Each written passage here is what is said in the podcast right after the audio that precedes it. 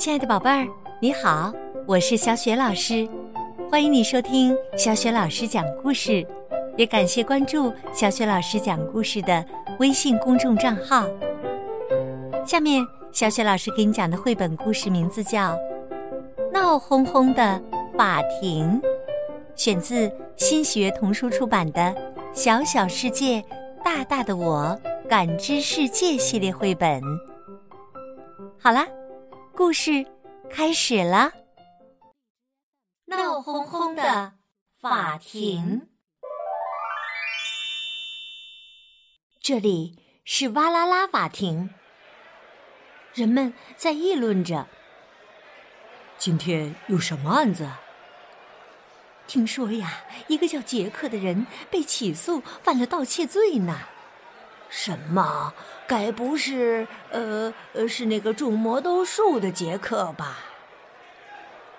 好奇的村民们全都来到了法庭。这时，书记员宣布：“正义法官入场了，请全体起立。”法官一进场，人们都起立注视着他。喧闹的法庭马上安静下来了。现在，法庭的一边站着被指控犯了盗窃罪的杰克，另一边站着起诉杰克的巨人。巨人身旁的细心检察官说话了：“杰克偷偷闯进巨人的家，偷走了巨人最心爱的金蛋鸡。”巨人还因为杰克砍断魔豆树而摔伤了，所以我们要起诉杰克盗窃。细心检察官的话音刚落，人们就七嘴八舌的议论起来。接着，认真辩护律师开始为杰克辩护。杰克用自己唯一的财产——一头牛换了一颗魔豆。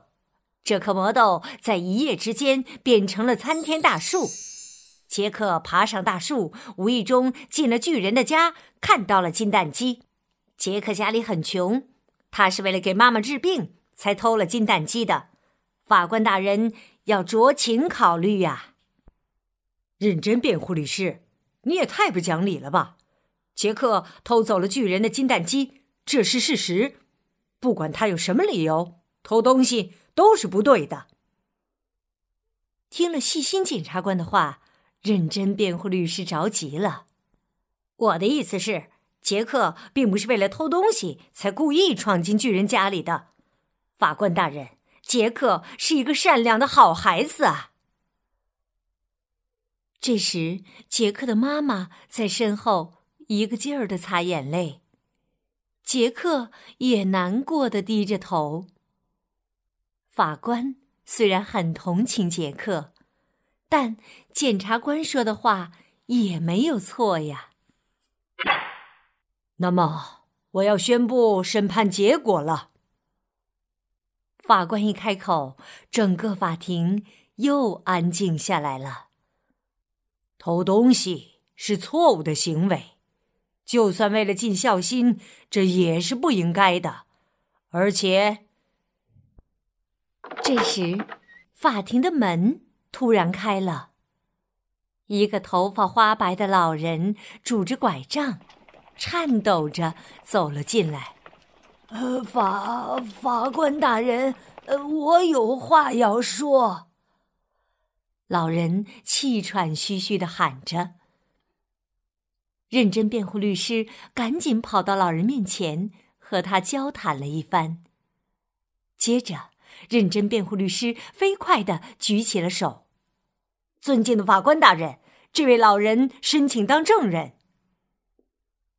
这时，细心检察官马上站了起来：“什么？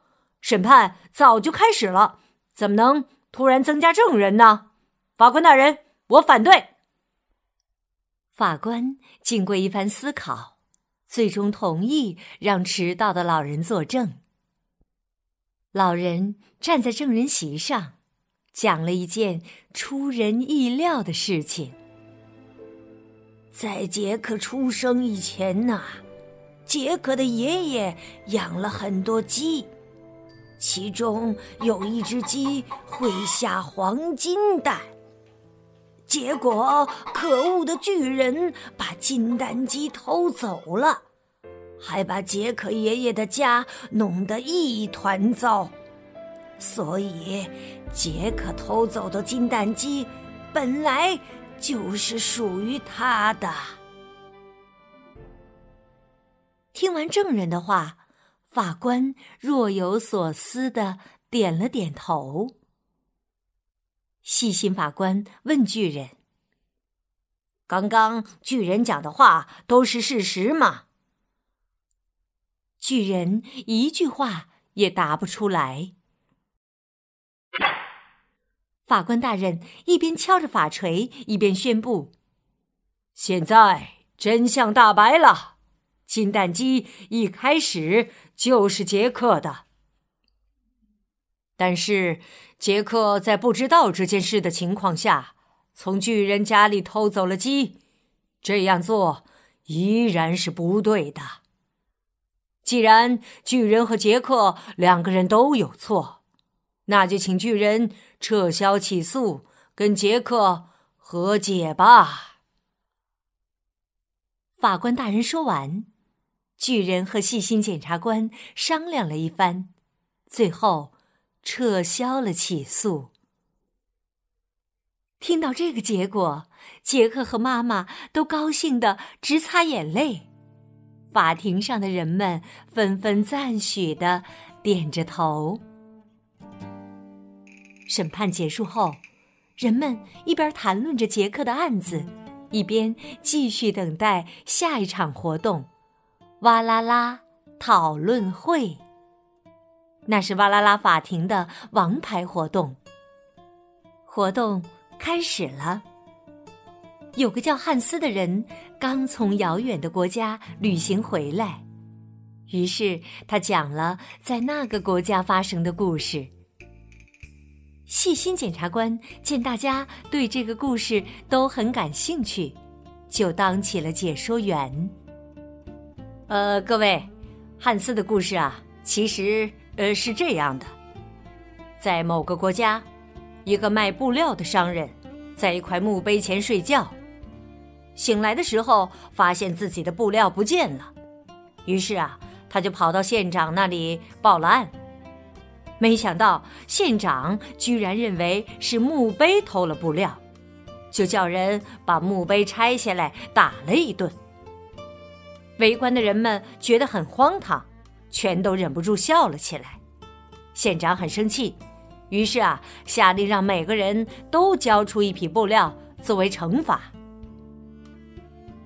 细心检察官话音刚落，就有人大声喊：“这个县长犯了两条罪，他破坏了别人的墓碑，所以犯了故意毁坏财物罪。”正义法官认真的听着。故意毁坏财物罪，而且他还犯了滥用职权罪。法庭里一下子就沸腾了起来。咚咚咚！大家安静，我们请检察官详细解释一下，县长是否犯了滥用职权罪。检察官想了想，开始分析道。那位县长要求每个人都上交十分昂贵的布料绸缎，谁不上交，谁叫挨板子。这样看来，他确实利用了自己的职权，给许多人造成了伤害。这时，汉斯说话了：“我也这么认为。那个国家的穷人非常可怜，他们只能靠吃大麦粥为生。”哪里教得出昂贵的绸缎呢？为了服从县长的命令，他们甚至想去偷绸缎。听到汉斯的话，瓦拉拉法庭里的人们全都赞同的直点头。那些人只是嘲笑了县长，就受到了这样的惩罚。看来这位县长真是滥用职权呐！这时，认真辩护律师站了出来：“我不这样认为。”认真辩护律师开始提问：“汉斯，那个偷绸缎的小偷最后抓到了吗？”汉斯回答说：“抓到了。县长要求每个人都必须交出绸缎，商人的绸缎正好就在上交的绸缎当中。”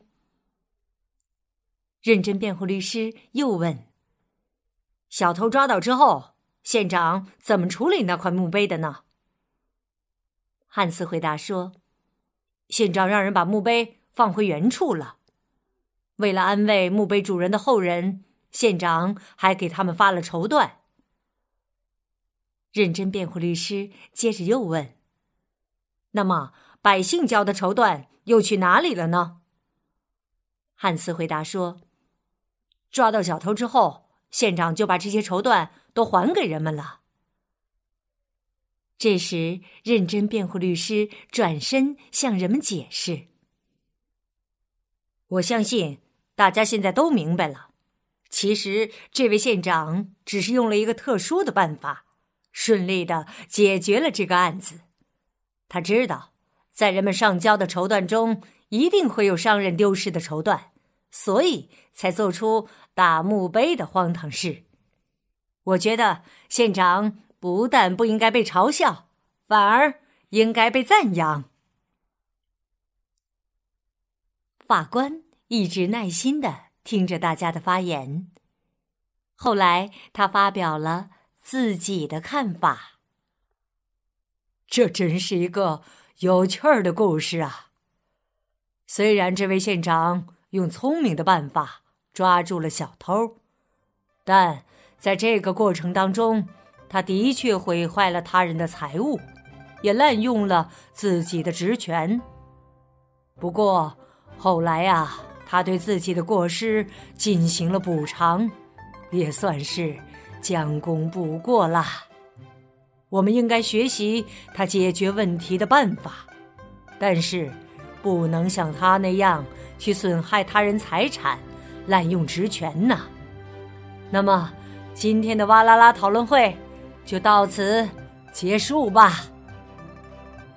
咚咚咚，正义法官敲了三下法锤，在心里默默的想：这位县长大人还真聪明，有机会一定要见见他。